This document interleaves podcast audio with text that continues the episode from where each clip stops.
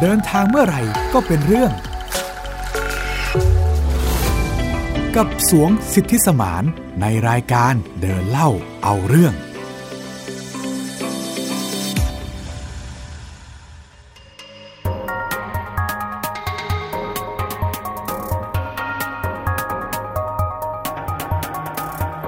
สวัสดีค่ะ เริ่มต้นการเดินทางกันอีกครั้งกับหมิวอัยดาสนศรีค่ะ และผมสวงสิทธิสมานนะครับ กับรายการเดินเล่าเอาเรื่อง คุณผู้ฟังสามารถร่วมออกเดินทางหรือว่าฟังรายการของเราได้นะคะ ผ่านทางเว็บไซต์ www.thaipbspodcast.com แอปพลิเคชัน Thai PBS Podcast นั่นเองค่ะ ก่อนหน้านี้เนี่ยก็ได้เล่าเรื่องการเดินทางในประเทศจีน ค่ะ ซึ่งทริปนี้เนี่ยเดินทางไปเที่ยวที่กุ้ยหลิน แล้วก็หยางซั่วนะครับผมอีกแลนด์มาร์คสำคัญในประเทศจีนนะครับผมซึ่งกุ้ยหลินเนี่ยเป็นภาพที่แปะอยู่บนธนบัตร 20 หยวน ซึ่งเป็นเงินของประเทศจีนนะนะครับผม ช่วงต้นของทริปนี้เนี่ย ซึ่งผมไปที่กุ้ยหลินก่อน แล้วก็เดินทางต่อไปที่จางเจียเจี้ย จากนั้นก็ไปที่จิ๋วจ้ายโกวเนี่ย ผมก็มีผู้ร่วมเดินทางหนึ่งคน ซึ่งผู้ร่วมเดินทางคนนั้นเนี่ย ก็เดินทางมาสมทบผมตอนที่อยู่จิ๋วจ้ายโกวแล้ว อ่า แต่ที่กุ้ยหลินกับที่จางเจียเจี้ยเนี่ย ผมเที่ยวคนเดียวครับผม โอ้ ไปคนเดียวเลย ใช่ครับ จริง ๆ เนี่ย สวงอยู่ที่กุ้ยหลินแล้วก็อย่างซั่วเนี่ยกี่วัน ใช้เวลาทั้งหมด 4 วันครับผม 4 วัน อืม 4 วันครับ ไป ก็ คนเดียวเลย ก่อนอื่นเลยนะครับผม ผมก็ต้องแนะนำให้คุณผู้ฟังได้รู้จักกับกุ้ยหลินสักเล็กน้อย ค่ะ กุ้ยหลินเป็นนครระดับจังหวัดที่ตั้งอยู่ทางทิศตะวันออกเฉียงเหนือของมณฑลกวางซี ค่ะ ซึ่งมณฑลกวางซีเนี่ยเป็นมณฑลที่ตั้งอยู่ทางตอนใต้ของประเทศจีน ติดกับชายแดนเวียดนามนะครับผม อืม ชื่อเต็มของมณฑลกวางซีเนี่ยก็คือเขตปกครองตนเองกวางซี กุ้ยหลินเนี่ยเป็นเมืองที่มีชื่อเสียงมายาวนานนะครับผมเกี่ยวกับทัศนียภาพที่สวยงาม ทั้งยังเป็นหนึ่งในเมืองท่องเที่ยวที่ได้รับความนิยมอย่างมากในประเทศจีนนะครับ ค่ะ ก็เชื่อว่าคุณผู้ฟังหลาย ๆ ท่านก็คงจะเคยได้ยิน หรือแม้กระทั่งบางท่านก็อาจจะเคยไปที่กุ้ยหลินมาบ้างกันแล้ว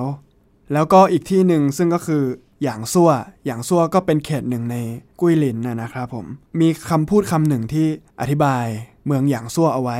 เขาบอกว่าหากกุ้ยหลินเนี่ยเป็นหนึ่งในเมืองที่สวยที่สุดในประเทศจีนหยางซั่วเนี่ยก็คือเมืองที่สวยที่สุดในกุ้ยหลิน อืม หยางซั่วนะครับผมคือเมืองเล็กๆ ที่ริมแม่น้ำหลีเจียง ค่ะ ซึ่งแม่น้ำหลีเจียงเนี่ยเป็นท่อนหนึ่งของแม่น้ำยางซีเกียง ถูกโอบล้อมไปด้วยภูเขาหินปูน ที่มีรูปทรงแปลกประหลาด แล้วก็ดูสลับซับซ้อน เป็นภูมิประเทศที่น่าสนใจแล้วก็ไม่สามารถเห็นได้ในประเทศไทยหรือว่าที่อื่นในโลกมีแค่ที่กุ้ยหลินที่เดียวที่หยางซั่วที่เดียวเท่านั้นนะครับผม ค่ะ ถ้าหากว่ามองภูมิประเทศที่เมืองหยางซั่วนี่จับมุมสูงแล้วเนี่ย อาจจะบอกได้ว่าสวยเหมือนกับสวรรค์บนดินเลย อืม ซึ่งจริง ๆ แล้วเนี่ย กุ้ยหลินเนี่ยนะคะ คุณผู้ฟัง คือถ้าเกิดใครมีโอกาสได้ไปเที่ยวเนาะ ลักษณะของพื้นที่ของเขาเนี่ย อย่างที่สวงเล่าให้ฟังนะคะ ว่าเขาจะมีภูเขาหินปูนขึ้นสลับซับซ้อน รูปร่างหน้าตาเนี่ย มันจะไม่เหมือนกัน มันจะมีหน้าตาแปลกประหลาดอยู่ มันจะไม่เหมือนภูเขาในบ้านเราเนาะ บ้านเราเนี่ยภูเขามันก็จะเป็นเนินเป็นโค้งโค้งๆ ใช่ครับ ใช่ไหมคะ ใช่ครับ แต่ว่าที่กุ้ยหลินเนี่ยมันจะบางทีมันขึ้นเป็นทรงตรงๆขึ้นไป บางที่เป็นแท่ง อ่าเป็นแท่งอะไรแบบนั้น บางทีอ้วนๆ บางทีผอม อ่ามันลักษณะหน้าตามันไม่เหมือนกัน แล้วมันขึ้น ครับ เหมือนมันผุดขึ้นมาเป็น เป็นแต่ละที่แต่ละที่เหมือนมันไม่ได้สลับซับซ้อนเหมือนเหมือนที่ไทยที่มันจะขึ้น ๆ แบบ ใช่ครับ ซ้อนๆกันอยู่อะไรแบบนี้นะคะ ใช่ครับ แล้วก็ในบริเวณภูเขาเนี่ยมันก็จะมีแม่น้ำใช่ไหมคุณ ใช่ครับ แม่น้ำเนี่ยตัดผ่านไป ใช่ครับ อยู่ตรงกลาง ถูก ก็เลย ต้องครั ทำ บ ให้แบบวิวทิวทัศน์เนี่ยสวยมากนะคะ ซึ่งกุ้ยหลินเนี่ยถือว่าเป็นเมืองที่มีฐานะนะเขาบอกอย่างนั้น เพราะว่าเขาเป็นเมืองใหญ่อันดับ 3 ของเขตปกครองตนเองมณฑลกวางซี ใช่ครับ ค่ะ แล้วก็มีตำแหน่งเป็นเมืองท่องเที่ยวอันดับหนึ่งด้วย อื อ่าม ซึ่งธรรมชาติในกุ้ยหลินเนี่ยเขาบอกว่าสมบูรณ์แบบมาก ๆนะคะ เพราะว่าอย่างภูเขาที่สวงไปเจอเนี่ยนะคะเขาบอกว่ามันมันก็มีทั้งเล็กทั้งใหญ่ ใช่ อยู่เยอะมาก 27,000 กว่ายอดเลยนะ ที่เกิดขึ้นในบริเวณตรงนั้น ใช่ครับ ค่ะ แล้วก็มีแม่น้ำเนี่ยแหละค่ะ คุณผู้ฟังที่ทอดคือระยะทางเนี่ยยาวกว่า 400 กิโลเมตรเลยทีเดียว อืม นะคะ แล้วก็เขาบอกว่าอากาศที่นี่ก็บริสุทธิ์ด้วย ครับ อืม ภูเขาเนี่ยขอเสริมนิดนึงตรงเรื่องภูเขาเนี่ยบางบางลูกเนี่ยเขาก็จะตั้งชื่อเป็นตามรูปทรง อ่า ที่คนเมืองเขามองว่ามันเป็นอย่าง คล้ายๆ มีลูกหนึ่ง ค่ะ เป็นภูเขาที่ชื่อว่าช้างกินน้ำ อ๋อ ถ้าแปลเป็นภาษาไทยคือช้างกินน้ำคือมันอยู่ริมแม่น้ำครับผม แล้วก็มีลักษณะเหมือนกับเป็นช้างที่กำลังเอางวงเนี่ยจุ่มลงไปในน้ำอยู่ อืม ก็ตั้งชื่อว่าเขารูปช้างกินน้ำ อ๋อ ซึ่งก็ก็เหมือนนะครับเหมือนอยู่ เจริงๆ มันเป็นแลนด์มาร์คของกุ้ยหลินเหมือนกันใช่ไหม ใช่ คะ ครับ สวง ผม บางคนอาจจะรู้จักในนามของเขางวงช้างนะคะ ก็เป็นอีกหนึ่งแหล่งท่องเที่ยวนะคะ ที่น่าสนใจมากเลยทีเดียว ซึ่งจริง ๆ ที่ไทยเนี่ยก็มีคล้ายๆเหมือนกันนะ ที่เขาบอกว่ากุ้ยหลินเมืองไทย อ๋อ ใช่ไหมอยู่ที่ เขื่อนเชี่ยวหลาน สุอ่าชื่อเขื่อนเชี่ยวหลานอยู่ที่สุราษฎร์ธานี ก็เป็นอีกหนึ่งพื้นที่เหมือนกันที่เขาบอกว่าคล้ายกันเลย อื มันมีลักษณะภูเขาที่เหมือนกันเป็นภูเขาหินปูนใช่ไหมแต่ที่เขื่อนเชี่ยวหลานมันจะมีเป็นแท่งๆ ที่ ใช่ เราเห็นขึ้นเป็น ใช่ครับ สาม ผม ยอดอะไรอย่างนี้ใช่ไหมคะ ก็คล้ายกันค่ะคุณผู้ฟัง ครับผมกุ้ยหลินเนี่ยเป็นจุดเริ่มต้นของทริปนี้นะฮะ ซึ่งผมก็เริ่มจากการเดินทางมาจากเซี่ยงไฮ้เมืองที่ผมประจำอยู่ ค่ะ เดินทางมาถึงกุ้ยหลิน เมื่อได้เห็นสภาพทางภูมิศาสตร์ของกุ้ยหลินแล้วเนี่ย ธรรมชาติสวยมาก ผมบอกเลยว่าเลือดในตัวเนี่ยมันสูบฉีดครับ อืม มันสูบฉีดเพราะความตื่นเต้นกับ ค่ะ การเดินทางในทริปนี้ อืม ตื่นเต้นมาก เพราะว่านอกจากกุ้ยหลินเนี่ยผมยังต้องไปจางเจียเจีย แล้วก็จิ๋วใจายโกวอีก ซึ่งแต่ละที่นี่คือระดับบิ๊กเนมของของไชน่าของประเทศจีนนะครับ ค่ะ แค่เริ่มต้นก็สวยขนาดนี้แล้ว โอ้โห ต่อต่อไปก็มันทำให้เกิดความคาดหวัง อ่า เกี่ยวกับการเดินทางในทริปนี้ของผม ค่ะ ผมไปถึงที่กุ้ยหลินเสร็จแล้วก็เข้าพักที่โฮสเทลที่หนึ่งมีรูมเมทนะครับผมเป็นชาวสเปนหนึ่งคน มีชาวอังกฤษหนึ่งคนแล้วก็เป็นชาวญี่ปุ่น ค่ะ เราก็ทำการทักทายกันตามมารยาทนะครับ วันแรกเนี่ยก็ไม่มีอะไรมาก ผมก็เยี่ยมชมไปตามจุดต่างๆ ที่ควรจะไปทั้งล่องเรือตามแม่น้ำหลีเจียง แล้วก็ปีนภูเขา โอ้ ปีนภูเขาชื่อว่าภูเขาเหล่าจ้ายซาน อืม ตกเย็นเนี่ยก็ไปเดินเล่นที่ถนนคนเดินนะครับผม อย่างกิจกรรมปีนภูเขาของสวงนี่มันมันยากลำบากไหม หรือว่ามันก็เป็นเส้นทางการท่องเที่ยวที่นักท่องเที่ยวก็สามารถเดินขึ้นไปดูได้ จะว่าลำบากก็ลำบากครับผม อ่าฮะ เพราะว่าภูเขามันสูง แต่จะว่าสบายก็สบายเพราะมันมีบันไดให้ อืม เราก็แค่เดิน ขึ้นไป เดินขึ้นบันได แต่ว่าการเดินบันไดเนี่ยเดินขึ้นที่สูงๆมากๆมันก็เหนื่อยนะฮะ อ่า แต่ก็โชคดีที่ผมมีประสบการณ์ในการเที่ยวภูเขาพวกนี้อยู่แล้ว อืม ก็ อืม ก็เดินขึ้นไปจนถึง ทัศนียภาพของภูเขาเหล่าจ้ายซานเนี่ยต้องบอกก่อนว่าเหล่าจ้ายซานเนี่ยเป็นภูเขาที่สูงเกือบที่สุดในบริเวณนั้น อ๋อ ก็จะเป็นจุดชมวิวยอดนิยมนะครับ ค่ะ ที่ที่คนไปกุ้ยหลินก็มักจะไปที่เหล่าจ้ายซานกัน เพราะว่าสามารถมองวิว วิว กุ้ยหลินได้แบบพาโนรามาเลย 360 องศา ค่ะ ได้เห็นแม่น้ำยาวไปสุดลูกหูลูกตา ภูเขาที่รูปทรงแปลกๆ แต่ก็สวยมากเนี่ย ก็ผุดขึ้นเหมือนเป็นป่า อืม เหมือนเป็นป่าภูเขาอะฮะ อ่าฮะอ่าฮะ เป็นป่าภูเขาที่กินพื้นที่บริเวณกว้าง ค่ะ มองออกไปก็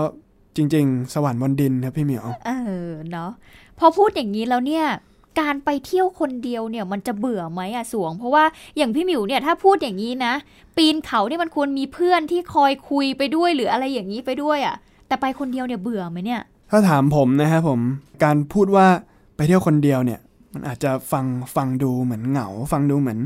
จะน่าเบื่อ อืม ซึ่งจริง ๆ แล้วผมไม่เห็นด้วย อ่า เพราะว่าผมไม่รู้สึกว่ามันน่าเบื่อขนาดนั้น ค่ะ เพราะอะไรก็ต้องยกตัวอย่าง เช่นตอนที่ผมไปล่องเรือตามแม่น้ำหลีเจียงเนี่ยครับผม เรือหนึ่งลำเนี่ยนั่งได้ 4 คน ค่ะ ซึ่งผมเนี่ยไปแค่คนเดียว อ่า ทีนี้เนี่ยมันก็จะมีการจัดระเบียบเพื่อที่จะให้การลงเรือเนี่ยเป็นไปอย่างราบรื่น เขาก็จะจัดว่ากลุ่มนี้มาสองคนก็จับไปให้รวมกับอีกกลุ่มหนึ่งจนครบ 4 คน กลุ่มที่มา 1 คน ก็จะจับให้ไปรวมกับคนที่เหลือที่มา 1 คน 1 คน 1 คนจับกันจนครบ 4 คน อืม ส่วนกลุ่มที่มีที่มา 3 คนเนี่ยก็จะต้องเติม ให้เต็ม กลุ่มที่มา 1 คนเนี่ยเข้าไป ซึ่งผมเนี่ยไม่มีใคร เที่ยวคนเดียวเหมือนผม ผม อ่า ไม่ได้บ้านะผมไม่ได้เที่ยวคนเดียว เพราะว่าแบบเออมันเท่มันนู่นนี่นั่น เราเก๋าเรานู่นเรานี่แต่ว่าผมเที่ยวคนเดียวเป็นเพราะว่าไม่มีใครไปด้วยชวนแล้ว อ่า ก็ไม่มีใครไปด้วย ก็แค่นั้น อ่าฮะ ไม่ได้ตั้งใจ ไม่ได้ตั้งใจครับ ค่ะ ก็ก็ผลปรากฏว่าผมก็ได้บรรจุเข้าไปนั่งอยู่บนเรือร่วมกับคนที่เขามากัน 3 คน อ่า กลุ่มที่มากัน 3 คน ซึ่ง 3 คนนั้นเนี่ยเป็นหนุ่มจีน ตอนนั้นก็ เป็นคนจีน ไม่รู้ว่าเขามาจากไหน แต่ก็ดูแล้วว่า อายุรุ่นราวคราวเดียวกับผม ค่ะ ผมเนี่ยฟังภาษาจีนออก อ่า เพราะว่าคุณอยู่จีนน่ะคุณก็ต้องฟัง ใช่ ได้ ผม แหละ เรียน เนาะ มาฮะผมเรียนมา ค่ะ ซึ่งเขาทั้ง 3 คนนั้นน่ะก็ดูเหมือนว่าจะมองผมออกว่าเป็นชาวต่างชาติ เขาก็เลยนินทาผม แต่ก็ไม่ได้นินทาอะไรร้ายแรงนะฮะ ค่ะ เขาก็ทายกันว่าเนี่ยผมมาจากประเทศอะไร อ่า คนหนึ่งก็ทายว่าเอ้ยไอ้นี่มันคนญี่ปุ่น อืม เอ้ยไม่ใช่ไม่ใช่ไอ้นี่เกาหลีเอ้ยพวกคุณผิดหมดเลย อืม เวียดนาม คนนี้ อ่า ต้องเวียดนามแน่นอน ค่ะ ซึ่งผมเนี่ยได้ยินแล้วก็หันไปตอบเขาว่าคนไทยครับ ถามจริง ๆ ตอนที่เขากำลังเมาส์เมาส์เมาส์สวงอยู่เนี่ยสวงรู้สึกยังไง ก็ ก็ตลก ดี เออ ยิ้มในใจ เอ เอ อ อ เออ เดี๋ยวเดี๋ยวค่อยเฉลย อยาก อ่าฮะ ฟังไปก่อน ฟังไปก่อนว่า เขาจะพูดอะไรมากกว่านี้หรือเปล่า อ่า ถ้าเรารีบเฉลยเดี๋ยวเขา เขาก็จะไม่ เออ พูดต่อ ใช่ ใช่ไหม เขาจะไม่เผยไต เออ พอเราบอกว่าเป็นคนไทยแล้วยังไง พอเราบอกว่าเป็นคนไทยทุกคนก็เออตลกก็ฮา อืม โอ้ คุณพูดภาษาจีนได้ด้วยเหรอ ก็คุยกันแนะนำตัวกันว่าเออผมเรียนภาษาจีนมาสองสามปีแล้วนะ อืม ก็ฟังจีนรู้เรื่อง เขาก็แนะนำตัวกับผมว่าเขาเป็นนักศึกษาจากมหาวิทยาลัย ในมณฑลเจียงซี ค่ะ ซึ่งซึ่งก็อยู่ไม่ไกลจากมณฑลกวางซีนั่นแหละครับผม อ่า สรุปก็คือคุยกันถูกคอนะครับ แล้วเขาก็บอกว่า เออ ถ้าวันหนึ่งนายมีโอกาสได้มาเที่ยวที่เจียงซีเนี่ย นายเรียกพวกเราได้นะ เดี๋ยวพวกเราเลี้ยงข้าวแล้วก็พาเที่ยวเอง ว้าว ได้เพื่อนใหม่ปลย ก็ได้เพื่อนใหม่ครับ เออ ถ้าถามว่าเที่ยวคนเดียวเบื่อไหมเนี่ย เที่ยวคนเดียวไม่เหงาเหรอ อืม มันไม่ได้หมายความว่าการเที่ยวคนเดียวแล้วเราจะไม่มีเพื่อนไง อ่า เราเที่ยวคนเดียวแล้วเราก็อาจจะไปได้เพื่อนที่เป็นเพื่อนใหม่ด้วยซ้ำไม่ใช่เพื่อนที่เพื่อนเก่าที่เราที่เราไปไหนมาไหนด้วยกันอะไรเงี้ย ค่ะ สรุปแล้วเนี่ยในวันนั้นเนี่ยสามคนนั้นเนี่ยเขาเนี่ยเช่ารถเที่ยวกัน ค่ะ ในขณะที่ผมเนี่ยเน้นเดิ แบ็ น ค ทาง แพ็คเลย แบ็คแพ็คเดินทางสาธารณะเอา ค่ะ ขนส่งสาธารณะเขาเนี่ยก็ชวนผมว่า เอ้ย นั่งรถไปกับเขาเนี่ยวันเนี้ยเที่ยวด้วยกันเลย ผมก็เออสบาย แล้ว ไม่ต้องเสียค่าเดินทางประหยัดไปวันหนึ่งเลย เออ โชคดีไปอีก ก็โชคดีไปครับ ค่ะ ก็เนี่ยแหละครับ เที่ยวคนเดียวที่ไม่ได้คนเดียว นี่ถ้าเกิดมากับเพื่อนนี่ต้องยังไงซะก็ต้องเสียค่าเดินทางนะ ใช่ ถ้ามากับเพื่อน ถ้ามากับเพื่อนสี่คนเนี่ย เราก็ได้นั่งนั่งเรือก็คุยกันอยู่แค่นั้น อ่า ก็มีสี่คนไม่มีคนอื่นมาเพิ่ม อืม หรือมากันสองคนเนี่ย เราก็จะคุยกันเองสองคน ใช่ ไอ้พวกนั้นก็จะคุยกันเองสองคน อ่า ก็จะไม่ได้เพื่อนอยู่ดี เนอะ แต่ผมมาคนเดียวไงไอการที่เขานั่งกันอยู่สามคนแล้วรู้จักกันหมดเลยอะแล้วผมนั่งอยู่คนเดียวไม่พูดไม่จาอะไรเลย มันก็เป็นบรรยากาศที่ทำให้เขาแบบเข้ามาชวนเราคุย อืม ก็ถือว่าถือว่าเป็นการหามิตรภาพ ค่ะ เอาดาบหน้า อ่า คือเราไม่ได้หวังว่าเราจะไปเที่ยวคนเดียวแบบอยู่คนเดียวตลอดเวลา ค่ะ แต่ว่าเดี๋ยวคงไปเจอเพื่อนที่ดาบหน้าไปเลย อ่า สุดท้ายแล้วเนี่ยเขาก็มาส่งผมถึงที่พักเลยในคืนวันนั้น ค่ะ มาถึงที่พักแล้วผมก็ยังได้เพื่อนใหม่อีกคนหนึ่ง ซึ่งคนเนี้ยเขาเป็นเจ้าของโฮสเทลก็คือระหว่างที่ผมนั่งพักอยู่ก่อนจะขึ้นไปห้องนอนเนี่ยเนื่องจากว่าห้องนอนในโฮสเทลเนี่ยมันเป็นห้องรวมไงครับ ค่ะ มันไม่มีความเป็นส่วนตัวเท่าไหร่ เราขึ้นไปเราก็จะเจอคนอื่น แล้วก็พื้นที่ของเรามันก็มีแค่เตียง อ่า มันก็แคบ ผมก็เลยลงมานั่งเล่น นั่งดูรูปที่ถ่ายในวันนี้ แล้วก็เขียนบันทึกไดอารี่ไปเรื่อยๆ ตรงล็อบบี้ แล้วอยู่ดีๆ เนี่ย เจ้าของโรงแรมเนี่ยเขาก็ยืนเครื่องดื่ม เป็นเครื่องดื่มกระป๋อง อ่า เอามาให้ผมดื่ม ค่ะ เขาบอกเครื่องดื่มเนี้ยเขาดื่มกันที่กุ้ยหลิน มันฮิตกัน อืม อ่า ก็กลายเป็นว่าผมได้ผูกมิตรกับ เจ้าของ เจ้าของโฮสเทล ไปอีก ซึ่งเราก็ได้คุยกันหลายเรื่องครับ ค่ะ เขาก็แนะนำวิธีการเดินทาง ก็มาช่วยวางแผนการเดินทาง ว่าพรุ่งนี้เนี่ยไปเที่ยวที่ไหนดีไปยังไงทำอะไรบ้าง สักพักหนึ่งเราคุยกันก็คุยกันถูกคอ เพราะว่าอย่างหนึ่งเลยคือเราเป็นนักท่องเที่ยว ค่ะ ส่วนเขาเนี่ยก็เป็นนักท่องเที่ยว อืม การที่เรามาเจอกันในโฮสเทลเนี่ยโฮสเทลมันเป็นแหล่งรวมนักท่องเที่ยว ยังไงเราก็เจอคนนิสัยใกล้เคียงกัน เพราะว่า ค่ะ ทุกคนรักการท่องเที่ยว เวลาเจอกันก็คุยกันเรื่องท่องเที่ยวแชร์กันแชร์ประสบการณ์กันว่า เคยไปที่ไหนมาแล้วบ้าง เฮ้ยที่นี่สนุกนะต้องลองไป เฮ้ยที่นั่นก็ดีก็เราก็แชร์กัน อืม พอคุยกันถูกคอแล้วเนี่ยสักพักหนึ่งเขาก็หยิบอาหารหยิบขนมมาวางให้ผมกิน แล้วก็เดินไปหยิบกระดานหมากรุกมา ค่ะ ก็เล่นหมากรุกกัน คุยกันไปอีกสักพักหนึ่งเขาก็เริ่ม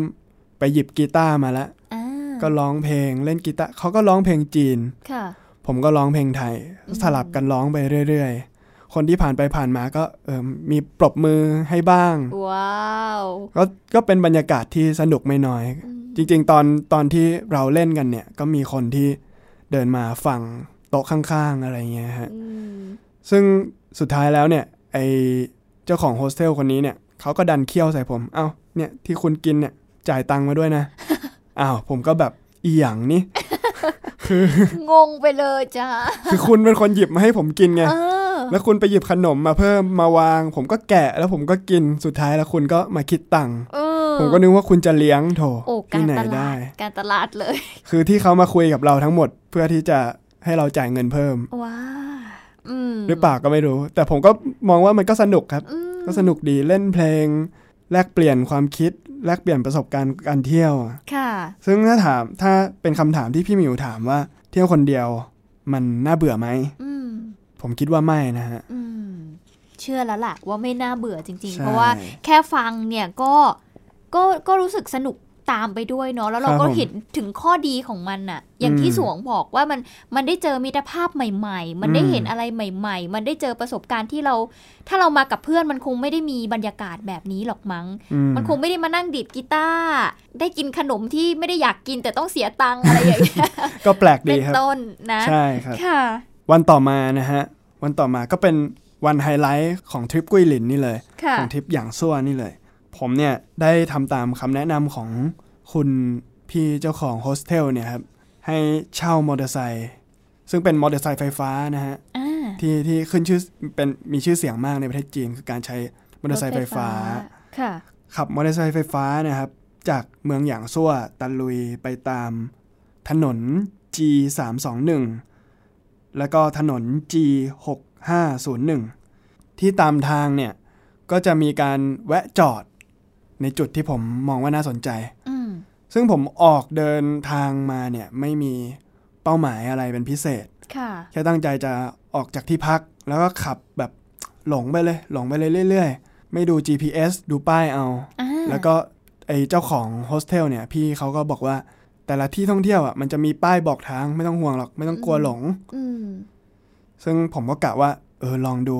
ไม่พึ่ง GPS แต่สุดท้ายแล้วมันก็คนเรามันก็หนีความเคยชินไม่พ้นนะฮะ ค่ะ ผมก็สุดท้ายก็หยิบ GPS ขึ้นมา ทำไม ดู ล่ะ ทาง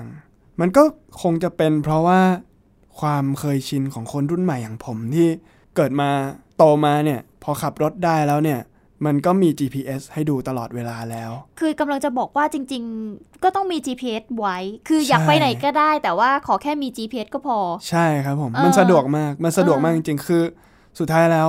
พอฟัง GPS พอดู GPS แล้วเนี่ย ก็ไม่จำเป็นต้องดูป้ายบอกทางไม่ต้องดูอะไรเลย อ่า แค่เห็นทางเลี้ยวเลี้ยวเห็นทางตรงตรงตาม GPS ตามแมปผมก็เคยชินอย่างนั้น แล้วก็ขับไปอย่างนั้น เอาง่าย ๆ ว่ามันง่ายกว่า ใช่ครับ อ่า มันง่ายก สะ ว่า ดวกกว่า ใช่ ค่ะ ใช่ใช่วันนั้นเนี่ยผมก็ได้ไปแวะที่เขาวงพระจันทร์ หรือว่าภาษาจีนที่เขาเรียกว่าเรียกว่าเย่เลี่ยงซานนะครับผม ซึ่งเป็นหนึ่งในแลนด์มาร์คของหยางซั่ว ลักษณะของภูเขาลูกนี้เนี่ยเป็นภูเขาที่มีรูปร่างขนาดใหญ่ แล้วก็มีรูอยู่ตรงกลาง ค่ะ เป็นรูที่เห็นได้ชัดมาก อืม จากจุดชมวิวนะครับผม ซึ่งผมได้อ่านจากตำนานแถวๆนั้นเนี่ยเขาก็จะมีป้ายบอก ค่ะ เขาจะเขียนเล่าตำนานของภูเขาลูกนี้เอาไว้ว่า ภูเขาลูกนี้นะ ในสมัยโบราณเนี่ยมีแม่ทัพผู้เกรียงไกรคนหนึ่ง เขายิงธนู ทะลุ ตรง ภู นั้นเหรอ เขาลูกนี้ จน เออ กลายเป็นรูขนาดใหญ่ อ่า เป็นเรื่องเล่าเป็นตำนานที่ฟังเป็นเสน่ห์ของของของสถานที่นั้นๆ จริงไม่จริงก็ก็ ก็ อี อี ก ก เรื่ เรื่ อ อง ง หนึ่งนะครับผม ค่ะ ใช้เวลาที่นั่นประมาณหนึ่งชั่วโมง ก็ต้องปีนเขาขึ้นไป ถึงจุดชมวิว ก็ถ่ายรูป กลับมาก็ โอ้โห แต่ต้องบอกเลยว่าตอนนั้นเนี่ยประมาณบ่ายโมงบ่ายสองเนี่ยฮะ ค่ะ อากาศร้อนมาก ร้อนกว่าประเทศไทยอีก ดูในพยากรณ์อากาศของวันนั้นนะฮะ ค่ะ ผมก็คือดูของอย่างซั่วเทียบกับกรุงเทพเนี่ย ของอย่างซั่วร้อนกว่าประมาณ โอ้ 2-3 องศาเลย จำได้ไหมคะว่าตอนนั้นอุณหภูมิมันอยู่ที่เท่าไหร่ ประมาณ สี่สิบได้ไหม ยังไม่ถึง 40ครับผ อ่าม โอเค แต่ว่าที่กรุงเทพเนี่ยประมาณ 33 อื 34 ม ซึ่งที่นั่นน่ะตอนนั้นเนี่ยปาเข้าไป 36 37 เข้าไปอะฮะ ร้อนนะ ร้อนมากร้อนจนผมไม่รู้ตัวเนี่ย ค่ะ ผิวผมแดงไปหมดแล้ว มัน เออ ไหม้ เออ ไหม้เกรียมเลย อืม ออกมาจากเยื่อเลี้ยงซานหรือว่าภูเขาวงพระจันทร์เนี่ยฮะ ผมก็ขับต่อไปของผมเรื่อยๆ ก็เจอป้ายที่บอกว่าจะไปยู่หลงเหอ หรือว่าถ้าแปลเป็นภาษาไทยก็แม่น้ำพบมังกร ได้ยินว่าเป็นแม่น้ำที่มีชื่อเสียงของที่นี่ก็ได้อ่านจากรีวิวมาของหลายๆท่านนะนะฮะ ค่ะ ผมก็มุ่งไปทางที่ป้ายนั้นบอกไปจนถึงจุดชมวิว ก็พบว่า โห ตรงนี้นี่มีคนจอดแวะ เยอะมาก อืม มีทัวร์ลง จนรู้สึกว่า เออคนมันเยอะเกินไปขี้เกียจไปต่อคิวก็เลย ข้ามที่นี่ไป ค่ะ ถือว่ามาถึงแล้ว แล้วก็เห็นจุดชมวิวแบบไกลๆ ก็โอเคแล้ โอ ว เคละ อืม ไปกลับ เออ ทีนี้เนี่ยขากลับเนี่ย ผมไม่รู้ตัวเลย ว่าแดดเนี่ยมันร้อนมาก ค่ะ และด้วยความที่แดดร้อนเนี่ย มันทำให้อุณหภูมิในตัวผมแล้วก็อุณหภูมิของโทรศัพท์เนี่ย มันร้อนตาม อ่า ซึ่งเมื่ออุณหภูมิของโทรศัพท์มันร้อนพี่พี่หมิวนึกออกไหมฮะ อ่า แบตมันก็จะร้อน พอแบตมันร้อนปุ๊บ แบตมันก็จะลดเร็วมาก อ๋อเหรอ มันเกี่ยวกันใช่ไหมคะ ใช่ครับผม เออเออ หรือไม่ก็อาจจะเป็นเพราะโทรศัพท์ของผมไม่มีคุณภาพ พอ ซึ่งก็สุดท้ายแล้วเนี่ย แบตมันเหลือไม่กี่เปอร์เซ็นต์ อืม แล้วผมก็แบบอ้าวแย่แล้ว อืม เราต้องกลับอะต้องดู GPS เนี่ย อ่า ทำไงดี เอามาเปิด GPS ดูแผนที่เป็นครั้งสุดท้าย เปิดดูไม่ถึงนาทีอะฮะ เครื่องดับละ เออ จบเลย จบเลย ผมก็ทำไงดีล่ะ back to basic ตรงนั้นนะฮะ ตรงนั้นมันคือภูเขา ตรงนั้นมันคือแม่น้ำ อ่ามั มันไม่มี มันไม่มีห้าง มันไม่มีที่ อะไร ที่จะเป็นมีปลั๊กให้เราเสียบชาร์ เออจอะเอาละทำไงดีเนี่ย คือต้องกลับอะก่อนมืดอะ อืม เพราะว่าตรงนั้นเนี่ย ถ้ามันมืดขึ้นมาแล้วเราเรายังอยู่ตรงนั้นเนี่ย ไฟมันน้อย ค่ะ เพราะว่าอย่าลืมว่าเป็นที่เที่ยวทางธรรมชาตินะฮะ มันจะไม่ ภู มีไฟ เขาแม่น้ำมันจะไม่ค่อยมีไฟ อืม มันจะยิ่งทำให้ลำบาก ค่ะ ต้องดูป้าย ดูป้ายก็ดูไม่ชัด อ่าฮะ ซึ่งตอนนั้นเนี่ยรู้ตัวแล้วว่าต้องหาทางกลับเอง GPS ใช้ไม่ได้ ผมก็เริ่มจากลองคลำทางกลับทางเก่าก่อน อืม แล้วก็ลองขับกลับไปทางเก่า เมื่อขับไปถึงทางแยกเนี่ย เอาละ มันต้องเลี้ยวทางไหนจำไม่ได้แล้วว่าเลี้ยวมาจากทางไหน เอ๊ะ มัน เพ เป็น ราะ สี ว่า แยก ดู GPS มา ใช่ มัน ใช่ ก็จะไม่จำแล้วว่าแบบ เรา เลี้ย ดู ว แผ ซ้าย น หรือข ที่ วา GPS แต่เราไม่ได้ดูทาง อ่า ไม่ได้ดูว่าไม่มีจุดที่เป็น สัญ มา ลั ร์ กษกว่า ณ์ เป็นสัญลักษณ์ปักเอาไว้ว่า เนี่ยตรงนี้พอเห็นภูเขาลูกนี้แล้วต้องเลี้ยวซ้าย อืม พอเห็นแม่น้ำตรงนี้แล้วเลี้ยวขวา พอเห็นป้ายนี้แล้วตรงไป เราไม่ได้ดูตรงนั้นเลย เออ มันทำให้เราไม่มีภาพจำในหัว ใช่ ว่าทางมันเป็นยังไง เอาจริง ๆ ถ้าลองสังเกตเราเวลาที่ขับรถแล้วใช้ GPS สติหรือสมาธิเราจะโฟกัสไปที่ GPS ใช่ครับ ว่า ผ มันจะพาเราไปตรงไหนบ้าง ใช่ เรามอง คบ GPS มากเกือบจะเท่าๆกับมองทางอะเอา ใช่ จริงใช่ไหม ใช่ เอ ครับ อ ซึ่งนั่นแหละครับ ผมก็ไม่รู้ว่าจะไปทางไหน ค่ะ อ่ะทีนี้ก็เลยเลี้ยวมั่วๆไปก่อน อืม แล้วก็ไปกันใหญ่เลยครับ พอเลี้ยว พอเลี้ยวมั่วแล้วมันก็โอ้โห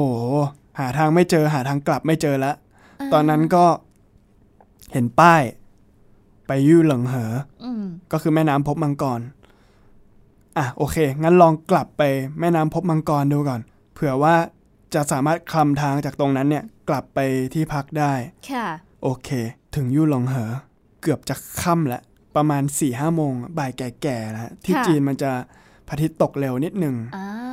ขับไปเรื่อยๆ จนสุดท้ายแล้วเนี่ย หาทางเจอ อืม ซึ่งก็ถือว่าเรายังพอมีสกิลพื้นฐานคลำทางอยู่บ้าง ค่ะ อ๋อ จริง ๆ แล้วตอนนั้นเนี่ยมีมีถามทางคนด้วย อ่า โอเค มีการถามทางคนแถวนั้นด้วย ซึ่งก็ ค่ะ เป็นหนึ่งในสกิลการเอาตัวรอดนะฮะ ถ้า ลองคิดดูว่า หลงตรงนั้นแล้วพูดภาษาจีนไม่ได้ อ่านป้ายไม่ออกทำยังไงเมื่อไม่มี GPS อืม โอ้ผมว่าเรื่องใหญ่ ผมว่าเรื่องใหญ่มาก ค่ะ เนี่ยนะครับผมก็เป็นข้อคิดของทริปนี้ ซึ่งผมอะมองว่า GPS เนี่ยมันคือสิ่งที่รู้ทาง อ่า และเราก็สามารถถามมันได้ตลอด อืม แต่ถ้าถามว่าเรา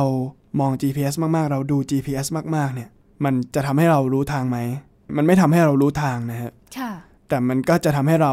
ถาม GPS ตลอดเวลา แล้วก็ใช้งานมันตลอดเวลา ซึ่งบ่อยครั้งเนี่ย คนที่รู้ทางเนี่ย ก็บอกเล่าเส้นทางได้ไม่ดีเท่า คนที่เคยหลงทาง อืม แต่ก็ไม่ได้หมายความว่า คนที่ยังหลงทางอยู่เนี่ย คือคนที่รู้ทาง อ่า อืม แต่อย่างน้อยก็รู้แหละว่า เส้นทางตรงเนี้ยเคยหลงมาก่อน ใช่ครับ มัน ผม คือเส้นที่น่าจะไปตรงนี้ได้ตรงนั้นได้ ใช่ครับผม อ่ามั มันก็ยังสามารถนำมาเป็นเรื่องเล่าได้ ใช่ แล้วก็เป็นเรื่องที่สะท้อนแง่มุมความคิดต่างๆนะฮะ เรื่องนี้เนี่ยหลักๆเลยคือเป็นสิ่งที่ทำให้ผมสะท้อนตัวเองนะว่าปัจจุบันเนี่ยคนรุ่นใหม่ คนรุ่นราวเขาวเดียวกับผมเนี่ยเราอยู่กับเทคโนโลยี เทคโนโลยีเนี่ยเกือบจะเป็นครึ่งหนึ่งของชีวิตเราไปแล้ว ค่ะ ซึ่งเทคโนโลยีเนี่ยช่วยเหลือเราทำให้เราสะดวกสบาย อำนวยความสะดวกมากมาย แต่ว่าอีกแง่หนึ่งซึ่งเป็นดาบสองคมเนี่ยคือมันทำให้เราขาดทักษะพื้นฐาน อืม ทักษะชีวิตเลย ค่ะ อย่างเช่นการจำทาง ที่ผมเกือบจะหลงทางเนี่ยก็เพราะว่าผมเอาแต่เชื่อ GPS อืม แต่พอวันหนึ่งไม่มี GPS แล้วเนี่ยมันทำให้ผมดูทางเกือบจะไม่เป็น อ่า แล้วก็จำทางเกือบจะไม่ได้ แล้วสุดท้ายเนี่ย ถ้าหากว่าเราเอาตัวรอดตรงนั้นไม่ได้จริง ๆ เนี่ย มันก็อันตราย เทคโนโลยีเนี่ยครับ เต็มไปด้วยข้อมูลความรู้ แต่ขาดประสบการณ์ อืม มันไม่มีประสบการณ์ เทคโนโลยีเนี่ย มันไม่ใช่สิ่งที่มีประสบการณ์ เหมือนกับที่เราจะสามารถสัมผัสได้ ค่ะ การเดินทางคนเดียวเนี่ยมันทำให้ผมได้เจออะไรหลาย ๆ อย่าง มีสถานการณ์มาให้แก้เฉพาะหน้า แล้วก็ได้พบกับเพื่อนใหม่ ๆ มิตรภาพ แล้วก็ยังได้ให้ข้อคิดว่าพอแบตโทรศัพท์ผมหมดเนี่ย ผมก็ได้ฝึกฝน อืม สกิลการจำทาง แล้วก็สกิลการดูทางไปด้วยนะฮะ ดูป้ายดูอะไรเงี้ย ถามพี่หมิวครับผมว่า พอได้ฟังเรื่องนี้แล้วพี่หมิวเห็นว่ายังไงเกี่ยวกับการท่องเที่ยวคนเดียว อืม จริง ๆ มันก็เห็นทั้งข้อดี แล้วก็จะบอกว่าข้อเสียมันก็อาจจะไม่ได้เนอะจริง ๆ อ่ะ พี่หมิวเห็นข้อดีมากกว่าแหละ อย่างที่ ครับผม สวงบอกว่าหนึ่งคือมันได้มิตรภาพใหม่ ๆ มันได้เพื่อนใหม่ ๆ ครับผม แล้วมันก็เป็นสิ่งหนึ่งที่ท้าทายเราด้วยพี่หมิวมองว่าการไปเที่ยวต่างประเทศหรือการไปเที่ยวคนเดียวเนี่ยมันเป็นการฝึกตัวเองอย่างหนึ่งฝึกให้เราไม่เป็นคนขี้กลัว ครับ พี่หมิวมองว่าการที่เราได้ตัดสินใจเองคนเดียว ครับ แล้วทำมันเนี่ยมันคือความกล้าหาญอย่างหนึ่งนะครับ เออ แต่ถ้าถามว่าวันเนี้ยจะให้ไปเที่ยวคนเดียวไหมก็ก็ยังไม่อยากไปเที่ยวคนเดียว ใช่ มันมีหลาย อืม ปัจจัยครับผม ใช่ มันมีหลายปัจจัยหนึ่งคือโอเค ถ้ามองว่าต้องไปเที่ยวคนเดียวที่ต่างประเทศตอนนี้พี่หมิวก็ยังไม่อยากไป เพราะหนึ่งปัจจัยที่ตัวเองไม่อยากไปตอนนี้คือภาษาก็ยังไม่ได้แข็งมากพอที่จะเอาตัวรอดได้ขนาดนั้น ถามว่ากลัวการไปเที่ยวคนเดียวไหมก็ไม่ได้กลัวแต่ว่าขอให้ตัวเองพร้อมกว่านี้ แล้วก็จะไป ใช่ครับ อืม มันต้องมีปัจจัยมีความพร้อมหลาย ๆ อย่าง ใช ซึ่ง่ ถ้าไปโดยที่ไม่ได้ทำการศึกษาล่วงหน้าเลย อืม ก็อาจจะทำให้เกิดข้อผิดพลาดและนำไปสู่เหตุการณ์อันตรายได้ ใช่และอย่างที่สวงไปอย่างเงี้ยแบตโทรศัพท์หมดไม่สามารถดู GPS ได้ อันนี้เราก็ต้องเตรียมความพร้อมกับตัวเองด้วยเหมือน ใช่ กันเนาะครับผม นอกจากกายพร้อมใจก็ต้องพร้อมครับ ใช่ ครับผมนี่ก็เป็นการเดินทางอีกครั้งหนึ่งของผมที่ได้ไปแล้วก็มีประสบการณ์มาเล่าให้คุณผู้ฟังได้ฟังกัน การเดินทางครั้งต่อไปของผมยังมีเรื่องราวให้น่าติดตามอีกมากมาย ค่ะ ไว้เจอกันใหม่นะครับผมสำหรับวันนี้ลาก่อนครับผม สวัสดีครับ สวัสดีค่ะ